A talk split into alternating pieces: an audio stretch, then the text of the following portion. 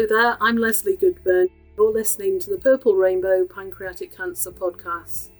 In the podcast, we look at pancreatic cancer across its impacts, outcomes, and future treatment and support. We'll hear from patients, loved ones about the reality of the diagnosis. We'll hear from surgeons, oncologists, and nurses about the work they do to support people who are affected. We'll hear about the wonderful work done by researchers to find a breakthrough in understanding and treatments for the future. We hope that as a result of the podcast, you'll learn more about the signs and symptoms, about how this diagnosis affects the family, about the hope for the future. Thank you for listening. Charlotte and I look forward to you joining us on our journey through pancreatic cancer throughout the 30 days of November with contributors from across the world. The Purple Rainbow podcasts are produced as part of Seth's legacy in memory of my wonderful, kind, curious, funny husband, Seth Goodburn.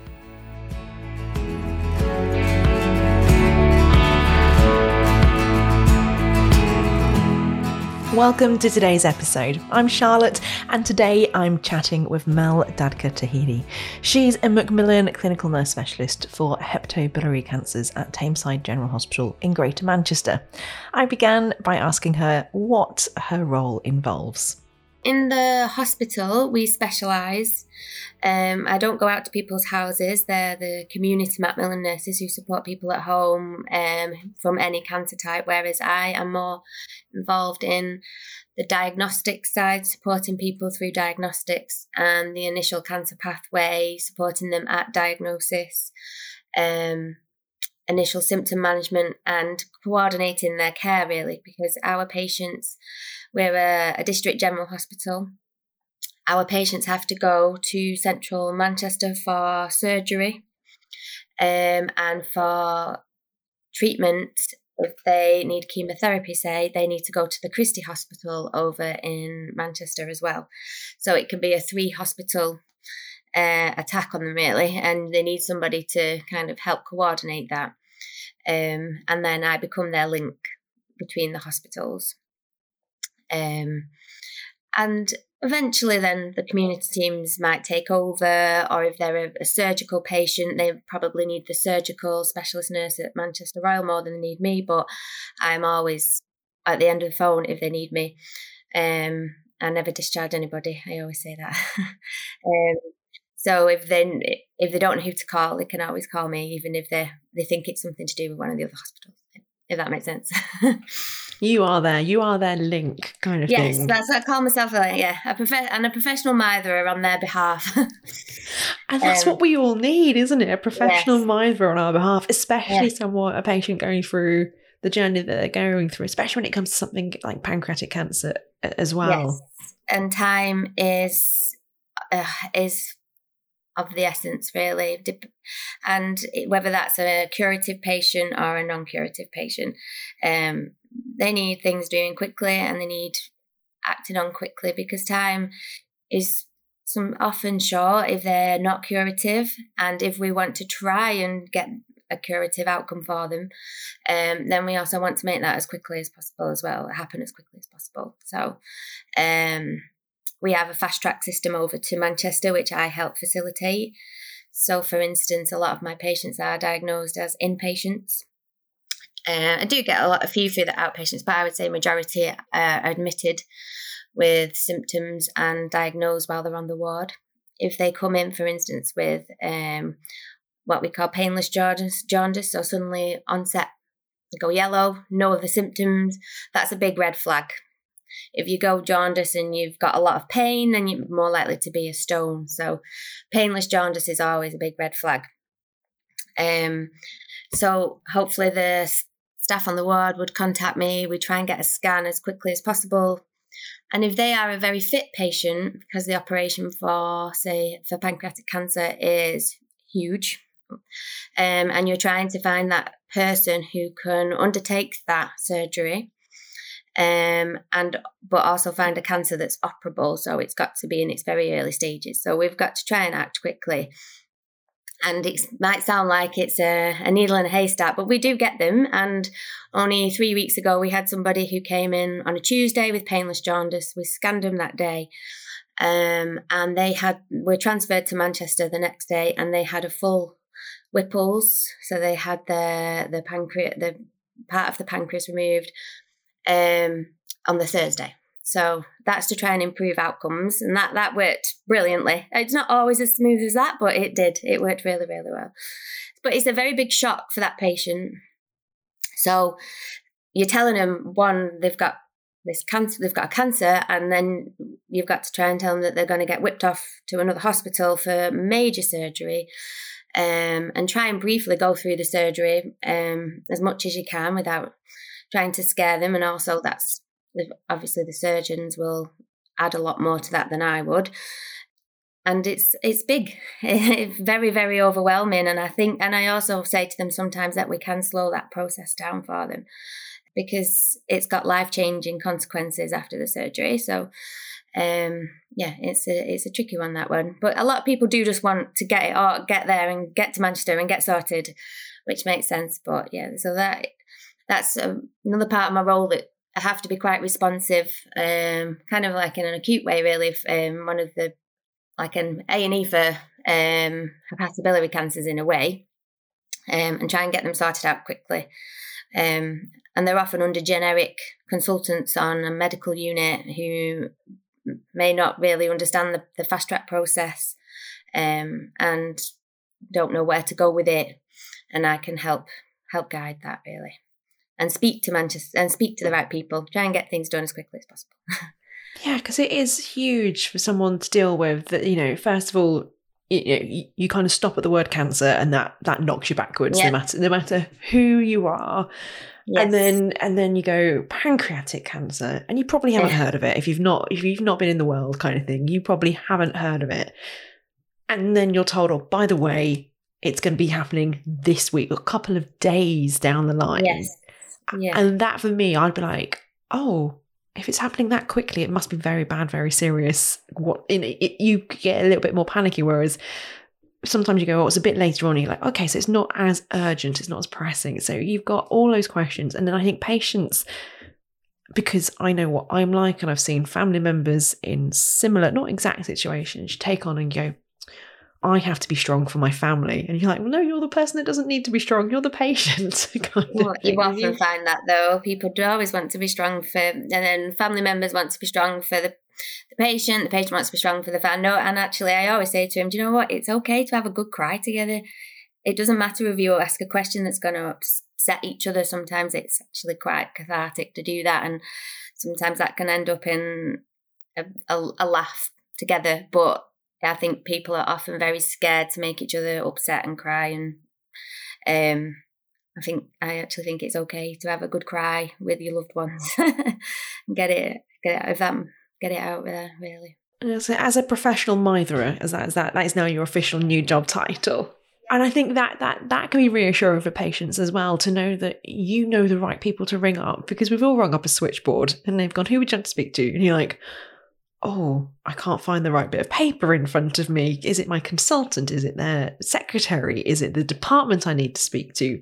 Is it a diff? Have I been referred?" You can just to just have the one person and go, it's Mel I need to speak to and she'll tell me what to do next.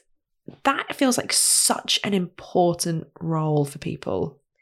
Yes, I think that um, I am probably slightly impatient by nature, um, and I always want things done yesterday, and for for my patients as well. Um, so I'm sure the consultants that I work with know they get um, as soon as, say, for instance, we can't refer somebody for treatment at the Christie for chemotherapy, say, without a biopsy result. They have to have that confirmation 100% under the microscope that this is a cancer.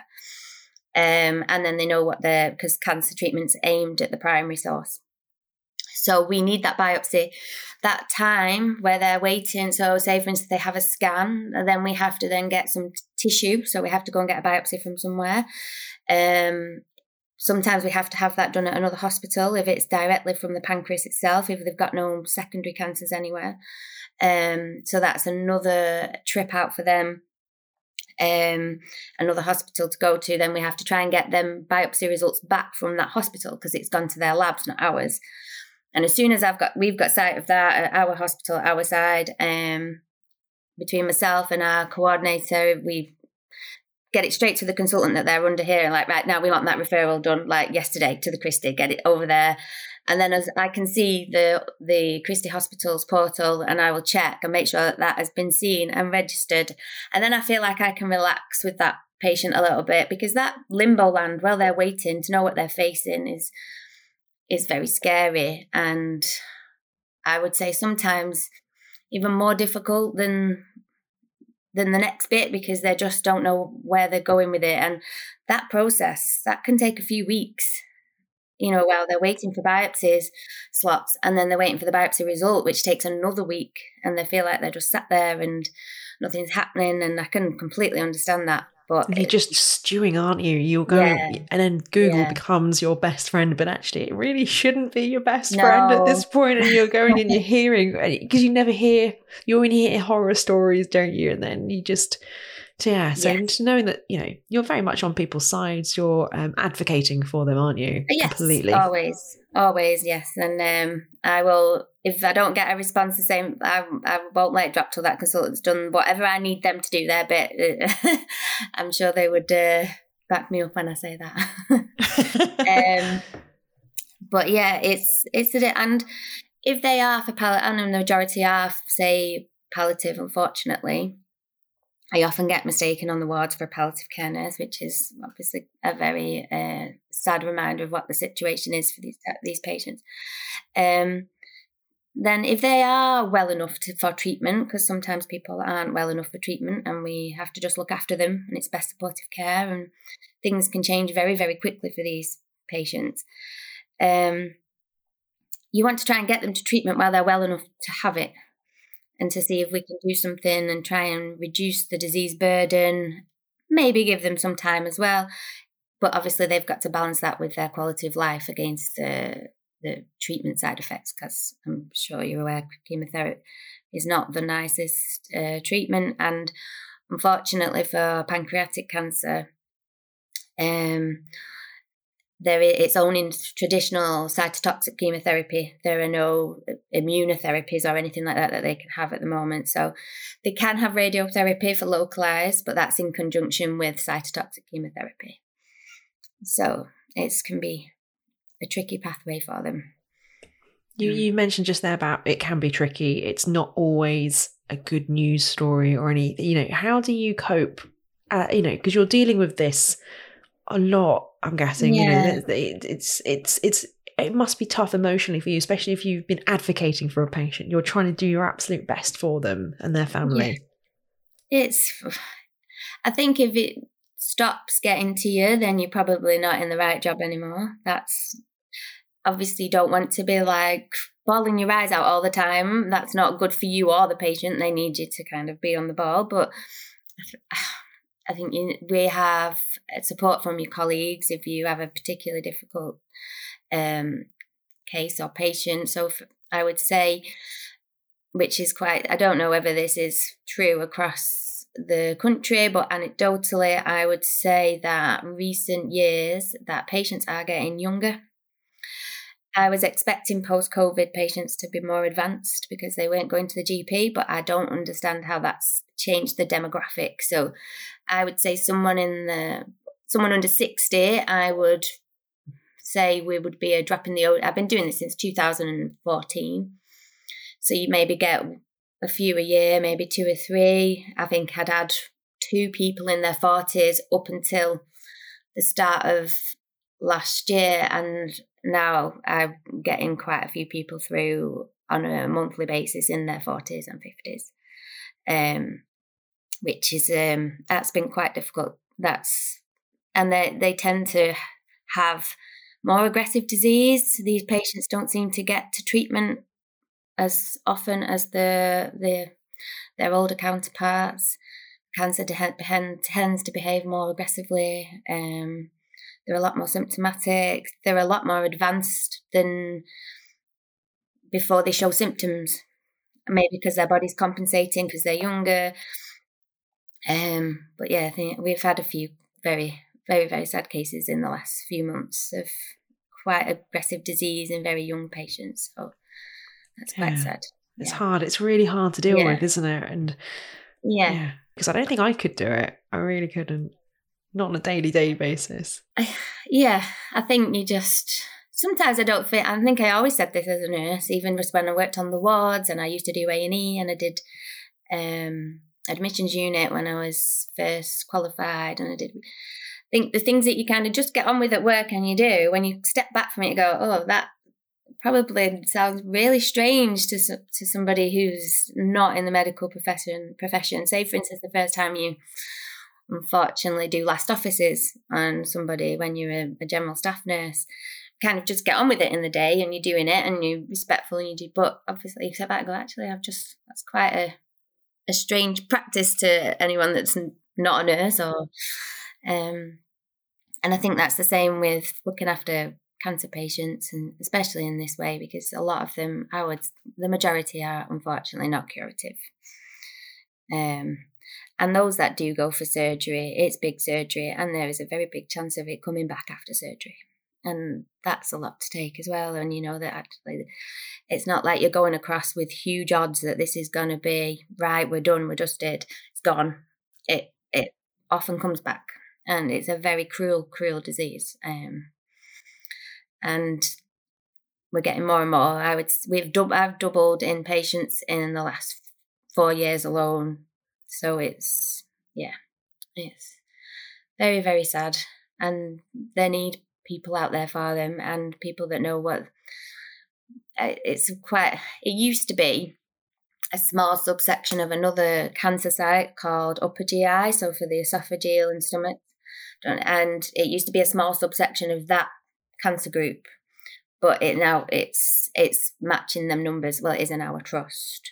I'm talking to so many different researchers at the moment who are working on some really exciting, you know, research to just hopefully, you know, the the I, the determination is absolutely out there to make it better for for everybody, but obviously that takes does take time. Yeah. Mel, what is it about your job that you that you love? Because there must be a re- you know you said you've been doing this since 2014, so that's t- eight years now. Yes. Why why do you stay? What is it about your job? It's very, it is very rewarding. I I have mo- the loveliest patients that I you have to build a rapport up with them very, very quickly. Um, and you're in, even sometimes you're only in their lives for a very short period of time. Unfortunately, recently I've had a few people that have been diagnosed and not really made it out of hospital within a few weeks. And you're kind of there for that family, that patient, that family for that short period of time. And I do find it quite rewarding to to to be there for them and try and make it uh, this horrible time even the slightest bit better, even if it's just I've got time to give them a cup of tea when the ward nurses are running around, or you know, it's I don't always have that much time, but do you know, it's just I am I am on my own, so it's it can be tricky. There's no one covers me when I'm not there, but it's I just want that short bit of time that they do have to be the the, the best we can make it really. Um, and having that specialist knowledge helps with that. The huge and then um, the huge impact of diet for these patients.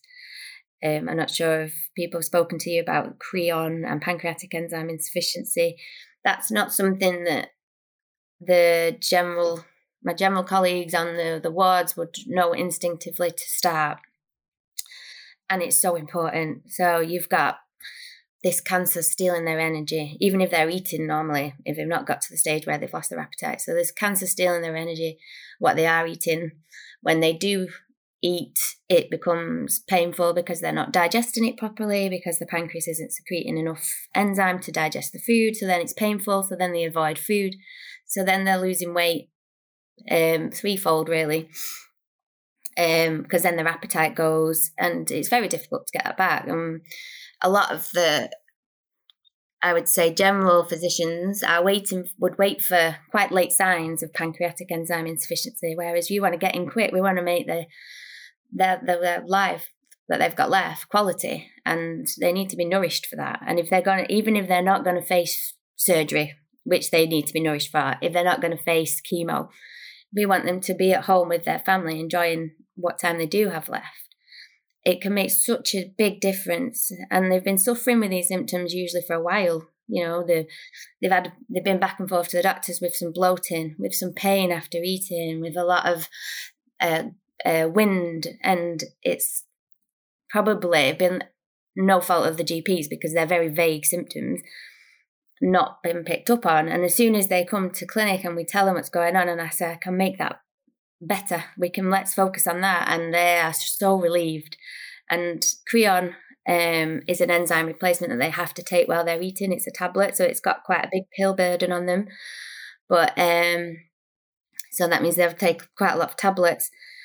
But I always tell them it's once they get it right, and if they've been having a lot of digestive problems, it becomes their best friend. It really does. When they feel like they can start enjoying food again. And I always say, don't avoid food. Change your Creon, not change your Creon, not your diet. So if you're finding something uncomfortable, you need more Creon. It does become their best friend. As much as they're like, I can't take these tablets every time I eat. Like you, you, you need to, and it'll make you feel better. I promise. But it's just brilliant that you've got that knowledge, that specialist knowledge, and you can solve. You know, it sounds like you know, like you say, daft, just solving one little thing, but actually solving one thing has a knock-on effect both for their health, physical health, but also the mental health. Because I love, I love food, and to not be able to enjoy food, it just it always just makes me miserable. And I think you know, if you can just give someone that you know their favorite food and they enjoy it, it makes you feel better, doesn't it? Yeah, yeah, absolutely, absolutely and they need to be know if they're going to face chemotherapy, they're going to face surgery. They need to be as well as they can possibly be, and um, if they're getting malnourished because they're not absorbing the fats from their food and they're going to lose weight, it, they're not in the best position, and we want to make them in the strongest position to to face treatment, so or to actually just enjoy their life. Thank you so much to Mel for taking the time to talk to me in her role as a professional mitherer. I think everyone could do with a Mel in their lives. Now, don't forget, Purple Rainbow will be with you every weekday during November. So make sure you follow the podcast so you don't miss an episode.